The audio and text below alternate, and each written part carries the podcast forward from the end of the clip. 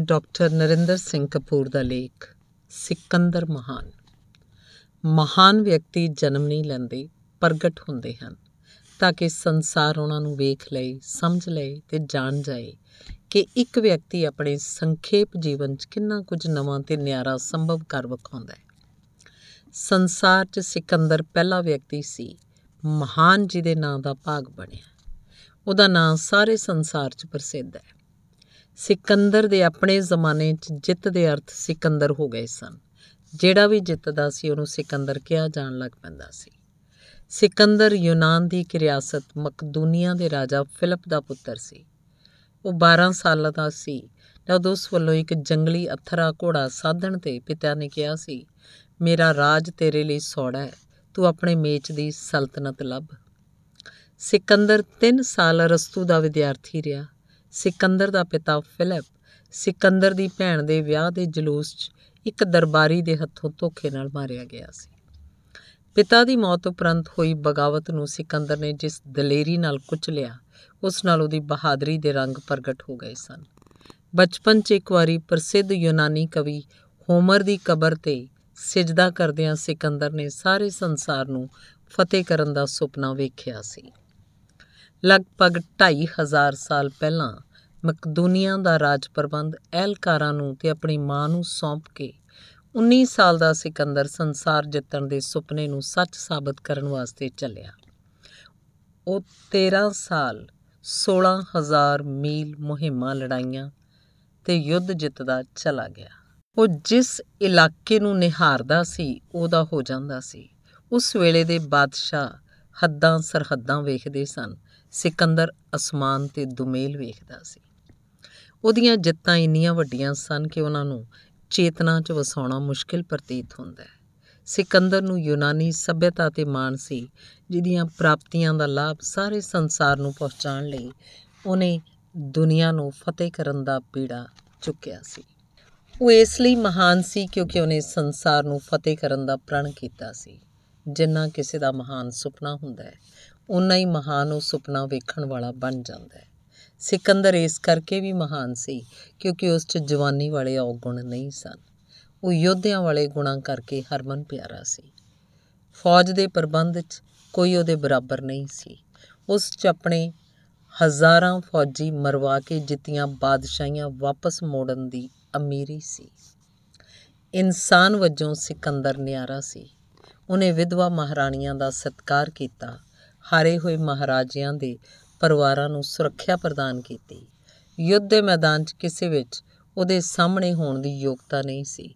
ਉਹਦੇ ਕਾਰਨਾਮੇ ਭਾਵੇਂ ਮਿਟ ਗਏ ਹਨ, ਪਰ ਉਹਦਾ ਨਾਂ ਨਿਰੰਤਰ ਗੂੜਾ ਹੁੰਦਾ ਗਿਆ ਉਸ ਉੱਤੇ ਵਿਸ਼ਵ ਪੱਧਰ ਤੋਂ ਘੱਟ ਦਾ ਕੋਈ ਪੈਮਾਨਾ ਲਾਗੂ ਨਹੀਂ ਹੁੰਦਾ।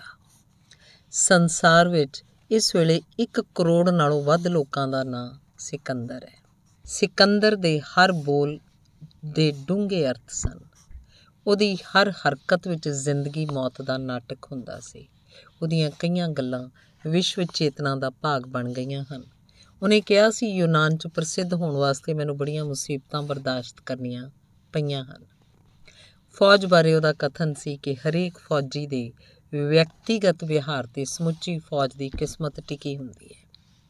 ਉਹ ਕਿਹਾ ਕਰਦਾ ਸੀ, ਜੇ ਅਸਮਾਨ 'ਚ ਦੋ ਸੂਰਜ ਨਹੀਂ ਹੋ ਸਕਦੇ, ਧਰਤੀ ਤੇ ਦੋ ਬਾਦਸ਼ਾਹ ਕਿਵੇਂ ਹੋ ਸਕਦੇ ਆ? ਉਹਦਾ ਵਿਚਾਰ ਸੀ, ਜੋ ਯਤਨ ਕਰਦਾ ਹੈ, ਉਸ ਲਈ ਕੁਝ ਵੀ ਅਸੰਭਵ ਨਹੀਂ ਹੁੰਦਾ।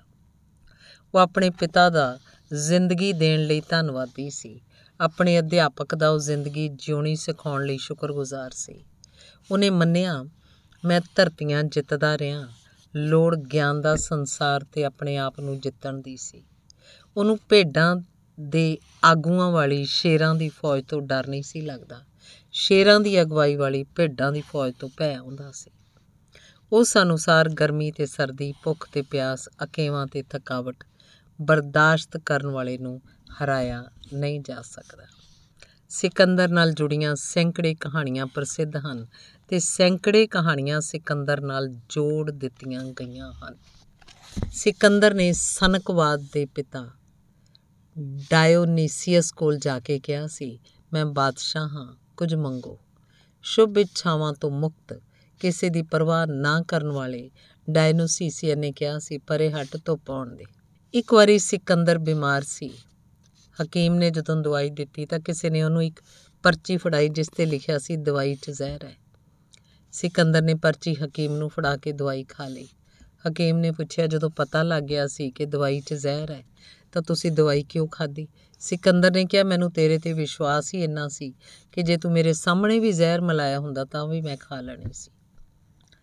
ਇੱਕ ਰਾਜੇ ਦੇ ਲੜਾਈ 'ਚ ਮਾਰੇ ਜਾਣ ਉਪਰੰਤ ਸਿਕੰਦਰ ਨੇ ਉਹਦੀ ਵਿਧਵਾ ਨਾਲ ਇੰਨਾ ਚੰਗਾ ਵਿਹਾਰ ਕੀਤਾ ਕਿ ਉਹ ਸਵੈ ਇੱਛਾ ਨਾਲ ਸਿਕੰਦਰ ਦੀ ਪਹਿਲੀ ਪਤਨੀ ਬਣੀ। ਫਾਰਸ, ਅਰਥਾਤ ਈਰਾਨ ਨੂੰ ਜਿੱਤਣ ਲਈ ਸਿਕੰਦਰ ਨੇ ਆਪਣੇ ਪਿਤਾ ਦਾ ਸੁਪਨਾ ਪੂਰਾ ਕੀਤਾ। ਉਹਦਾ ਆਪਣਾ ਸੁਪਨਾ ਏਸ਼ੀਆ ਨੂੰ ਜਿੱਤਣਾ ਸੀ। ਡੇਰੀਅਸ ਨਾਂ ਦਾ ਬਾਦਸ਼ਾਹ ਵੀ ਸਿਕੰਦਰ ਨਾਲ ਪੋਰਸ ਵਾਂਗ ਲੜਿਆ ਸੀ। ਡੇਰੀਅਸ ਨੇ ਸਿਕੰਦਰ ਨੂੰ ਏਸ਼ੀਆ ਆਪਸ 'ਚ ਅੱਧਾ ਅੱਧਾ ਵੰਡਣ ਦਾ ਸੁਝਾਅ ਦਿੱਤਾ। ਡੇਰੀਅਸ ਨੇ ਕਿਹਾ, ਜੇ ਮੈਂ ਸਿਕੰਦਰ ਹੁੰਦਾ, ਤਾਂ ਇਹ ਵੰਡ ਮੰਨ ਜਾਂਦਾ। ਸਿਕੰਦਰ ਨੇ ਕਿਹਾ, ਜੇ ਮੈਂ ਡੇਰੀਅਸ ਹੁੰਦਾ, ਤਾਂ ਵੀ ਮੈਂ ਮੰਨ ਜਾਂਦਾ। ਪਰ ਮੈਂ ਕੀ ਕਰਾਂ? ਮੈਂ ਡੇਰੀਅਸ ਨਹੀਂ, ਮੈਂ ਸਿਕੰਦਰ ਹਾਂ। ਇੱਕ ਵਾਰੀ ਸਿਕੰਦਰ ਨੇ ਸਭ ਕੁਝ ਵੰਡ ਦਿੱਤਾ। ਦੋਸਤ ਨੇ ਪੁੱਛਿਆ, ਆਪਣੇ ਲਈ ਕੀ ਰੱਖਿਆ? ਸਿਕੰਦਰ ਨੇ ਕਿਹਾ ਸੀ ਉਮੀਦ। ਸਿਕੰਦਰ ਕੋਲ ਇਤਿਹਾਸਕ ਦ੍ਰਿਸ਼ਟੀ ਸੀ। ਉਹ ਜਾਣਦਾ ਸੀ ਉਹ ਇਤਿਹਾਸ ਰਚ ਰਿਹਾ ਹੈ। ਏਸ਼ੀਆ 'ਚ ਉਹਦਾ ਡੰਕਾ ਵੱਜਦਾ ਸੀ। ਉਹਨੇ ਸੰਸਾਰ 'ਚ 35 ਨਵੇਂ ਸ਼ਹਿਰ ਵਸਾਏ ਤੇ ਹਰ ਖੇਤਰ ਤੋਂ ਆਪਣਾ ਪ੍ਰਭਾਵ ਛੱਡਿਆ। ਸਿਕੰਦਰ ਨੂੰ ਕੱਪੜੇ ਸਜਾਉਣ ਦਾ ਸ਼ੌਕ ਸੀ। ਉਹ ਸੋਹਣੇ, ਨਵੇਂ, ਮਜ਼ਬੂਤ ਹਥਿਆਰਾਂ ਦਾ ਮਤਵਾਲਾ ਸੀ। ਉਹ ਚੰਗੇ ਘੋੜਿਆਂ ਦਾ ਪਾਰਖੂ ਸੀ। ਜੇਲਮ ਉਹਦੇ ਘੋੜੇ ਦਾ ਨਾਂ ਸੀ। ਜਿਹਦੇ ਮਰਨ ਤੇ ਸਿਕੰਦਰ ਨੇ ਭਾਰਤ ਦੇ ਇੱਕ ਦਰਿਆ ਦਾ ਨਾਂ ਜੇਲਮ ਰੱਖ ਦਿੱਤਾ ਸੀ। ਜੇਲਮ ਸਿਕੰਦਰ ਤੋਂ ਸਿਵਾਏ ਕਿਸੇ ਨੂੰ ਪਰਵਾਹ ਨਹੀਂ ਸੀ ਕਰਦਾ। ਜਦੋਂ ਸਿਕੰਦਰ ਸਵਾਰੀ ਕਰਦਾ ਸੀ, ਜੇਲਮ ਤੇ ਸਿਕੰਦਰ ਇੱਕ ਹੋ ਜਾਂਦੇ ਸਨ। ਉਹਦੇ ਦੋ ਪੱਕੇ ਦੋਸਤ ਸਨ। ਹੈਪ ਹੇਸਟੀਅਨ ਉਹਦੇ ਬਚਪਨ ਦਾ ਦੋਸਤ ਸੀ। ਦੂਜਾ ਦੋਸਤ ਕ੍ਰੇਟਸ ਸੀ। ਸਿਕੰਦਰ ਪਿਆਰ ਪਹਿਲੇ ਨੂੰ ਕਰਦਾ ਸੀ, ਸਤਕਾਰ ਵਧੇਰੇ ਦੂਜੇ ਦਾ ਕਰਦਾ ਸੀ। ਹੈਪ ਹੇਸਟੀਅਨ ਤੇ ਸਿਕੰਦਰ ਦਾ ਇੱਕ ਹੀ ਪਹਿਰਾਵਾ ਹੁੰਦਾ ਸੀ। ਇੱਕ ਦੇ ਬੋਲ ਦੂਜੇ ਦੇ ਬੋਲ ਸਮਝੇ ਜਾਂਦੇ ਸਨ। ਕ੍ਰੇਟਸ ਸਿਕੰਦਰ ਬਾਦਸ਼ਾਹ ਦਾ ਦੋਸਤ ਸੀ। ਹੈਪ ਹੇਸਟੀਅਨ ਸਿਕੰਦਰ ਦਾ ਦੋਸਤ ਸੀ। ਕ੍ਰੇਟਸ ਯੂਨਾਨੀ ਲਿਬਾਸ ਪਹਿਨਦਾ ਸੀ। ਸਿਕੰਦਰ ਲਈ ਉਹ ਯੂਨਾਨ ਦੀ ਪਛਾਣ ਤੇ ਆਵਾਜ਼ ਸੀ। ਸਿਕੰਦਰ ਆਪਣੇ ਜੀਵਨ 'ਚ ਇੱਕ ਵੀ ਲੜਾਈ ਨਹੀਂ ਹਾਰਿਆ। ਜ਼ਮਾਨੇ ਦਾ ਕੋਈ ਅਜਿਹਾ ਹਥਿਆਰ ਨਹੀਂ ਸੀ ਜਿਹਦੇ ਜ਼ਖਮ ਦਾ ਸਿਕੰਦਰ ਦੇ ਸਰੀਰ ਤੇ ਨਿਸ਼ਾਨ ਨਹੀਂ ਸੀ। ਉਸ ਕੋਲ 10000 ਘੋੜਸਵਾਰ ਫੌਜ ਸੀ। ਉਹ ਲੜਾਈ ਨੂੰ ਫੈਸਲਾ ਕੁਨ ਪੜਾ ਤੇ ਲਿਆ ਕੇ ਇਸ ਘੋੜਸਵਾਰ ਫੌਜ ਨੂੰ ਯੁੱਧ ਦੇ ਮੈਦਾਨ 'ਚ ਉਤਾਰਦਾ ਸੀ ਤੇ ਲੜਾਈ ਦਾ ਫੈਸਲਾ ਹੋ ਜਾਂਦਾ ਸੀ।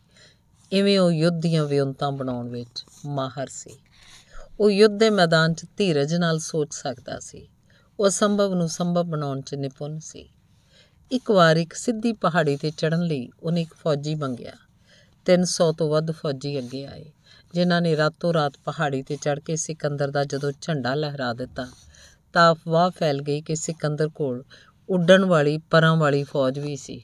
ਉਹ ਆਪਣੇ ਭਾਸ਼ਣ ਨਾਲ ਹੀ ਜਿੱਤ ਦੀ ਨੁਹਾਰ ਨਿਸ਼ਚਿਤ ਕਰ ਕਰ ਦਿਆ ਕਰਦਾ ਸੀ। ਉਹਦੇ ਹਮਲਾ ਕਰਨ ਤੋਂ ਪਹਿਲਾਂ ਹੀ ਉਹਦੇ ਜਿੱਤਣ ਦੀਆਂ ਖਬਰਾਂ ਫੈਲ ਜਾਂਦੀਆਂ ਸਨ। ਹੁਣ ਵੀ ਸੰਸਾਰ ਵਿੱਚ ਫੌਜਾਂ ਦੇ ਜਰਨੈਲ ਉਹਦੀ ਯੁੱਧ ਕਲਾ ਤੇ ਯੁੱਧ ਦੇ ਪੈਂਤੜਿਆਂ ਦਾ ਅਧਿਐਨ ਕਰਦੇ ਹਨ। ਉਹ ਜਰਨੈਲਾਂ ਦਾ ਜਰਨੈਲ ਸੀ। ਧੰਨਵਾਦ। ਚੱਲਦਾ।